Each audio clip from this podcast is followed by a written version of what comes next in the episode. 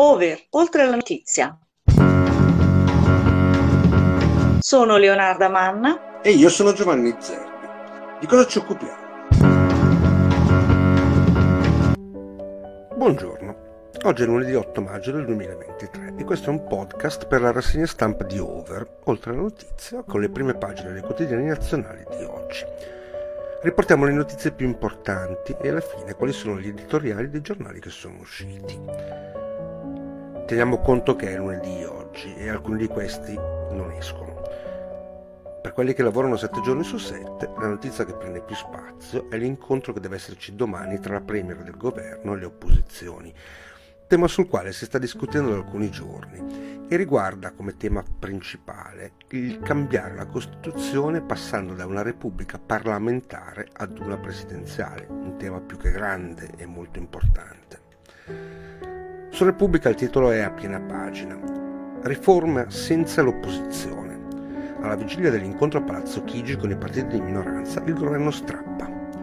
Il ministro Tajani ha detto che se si sfilano si andrà da soli e decideranno i cittadini.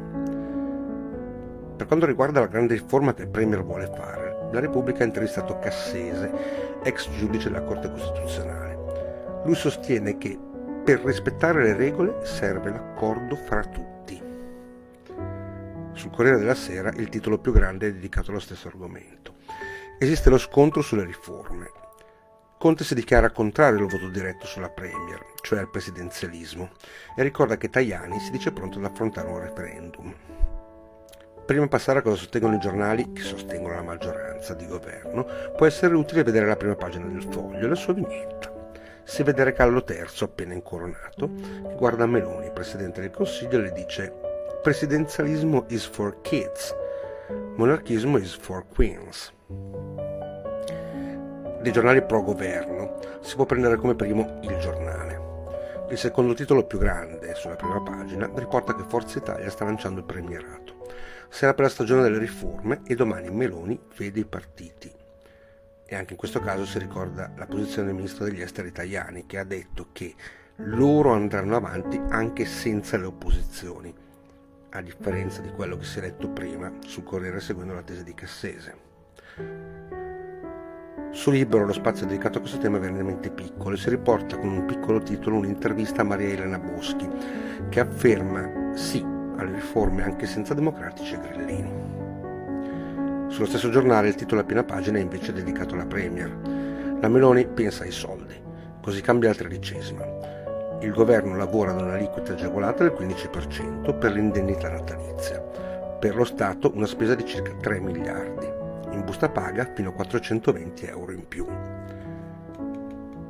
Il tempo non ricorda l'incontro che ci dovrà essere domani, ma la prima pagina vuole descrivere cosa succede nell'opposizione. Parenti e serpenti. A sinistra volano stracci. Conte smentisce Schlein sull'accordo tra democratici e Movimento 5 Stelle. No ad alleanze strutturali. Dopo il giorno in cui i sindacati e la leader hanno marciato insieme, il tempo ricorda che è in ballo la leadership progressista. Cisel e Will sono furiosi per la maglia della FIOM che è stata indossata proprio dalla Schlein. In ultimo è scritto che Cottarelli si è dimesso da senatore, si è detto incompatibile per questo Partito Democratico. La stessa cosa è scritta sul giornale. Cottarelli si dimette perché si è trovato a disagio tra i democratici, ma in realtà il titolo a piena pagina dello stesso quotidiano parla di un partito democratico alla deriva. Elli spaventa tutti. Oltre a Cottarelli che si è dimesso, viene scritto che il leader dei 5 Stelle non vuole nessuna alleanza strutturale con loro ricorda anche quali sono state quelle che vuole chiamare capriole della Schlein da Vogue alla CGL, riferendosi a ciò che è successo sempre il weekend scorso. L'economista Cottarelli, eletto con il Partito Democratico, ha annunciato le sue dimissioni da senatore tre giorni fa e per conoscere le sue ragioni bisogna tornare alla Repubblica, che ospita proprio un suo intervento. Il titolo è chiaro. A disagio nel Partito Democratico mi dimetto da senatore. Se passiamo ai quotidiani che sono l'opposizione, il primo da ricordare è domani. L'intera pagina è occupata dal volto del leader del Partito Democratico ed è scritto che lei si prepara ad un esame di Stato contro il presidenzialismo. Domani avrà prima faccia a faccia con Giorgia Meloni, ma deve fare i conti con la divisione del Partito Democratico. Per quanto riguarda il Fatto Quotidiano, è lo stesso tema, la prima pagina rimanda due articoli interni. Il primo scrive che se si arrivasse al presidenzialismo, col premierato il governo diventerebbe padrone del Parlamento. Il secondo sostiene che Meloni intossica il paese e ci farà rimpiangere Berlusconi. Ma il titolo a piena pagina del Fatto Quotidiano è una critica diretta proprio a Meloni Premier. Il governo ha fatto due regali. Accontenta i consulenti del lavoro cari alla ministra i fuorilegge sono stati premiati e ci saranno degli sconti a chi non versa i contributi. Lo stesso giornale, il Fatto Quotidiano, dopo aver criticato l'esecutivo, alza ancora più i toni contro la seconda carica dello Stato. In fondo alla prima pagina si legge come la russa si prende la Costituzione DOC. Si richiama quando un mese fa il Presidente del Senato ha dichiarato che nella nostra Costituzione non esiste la parola antifascista, vicenda sulla quale Notizia, ha dedicato uno speciale in diretta per la festa della liberazione il 25 aprile scorso. Nell'articolo del fatto viene scritto che questo è come dire che nel Vangelo non c'è scritto da nessuna parte che sia cristiano. Un giornale che non richiama quello che abbiamo detto fino ad ora è la verità. Il primo titolo torna ad un tema che questo quotidiano tratta da molto tempo.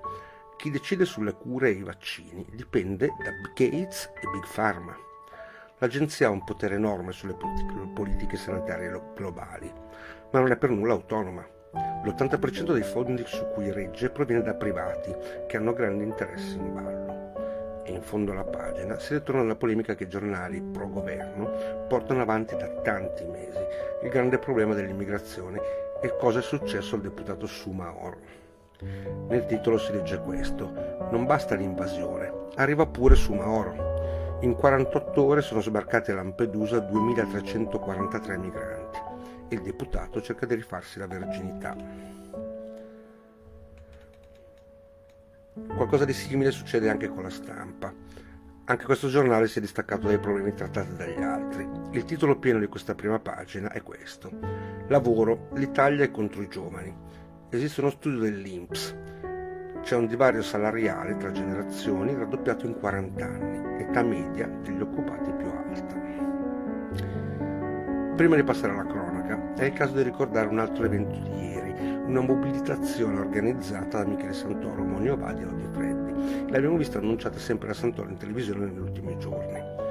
L'unico quotidiano che riporta in prima pagina come è andata è il Fatto Quotidiano, una staffetta della pace che unisce l'Italia migliaia di persone da nord a Lampedusa, cittadini, intellettuali e artisti contro le armi.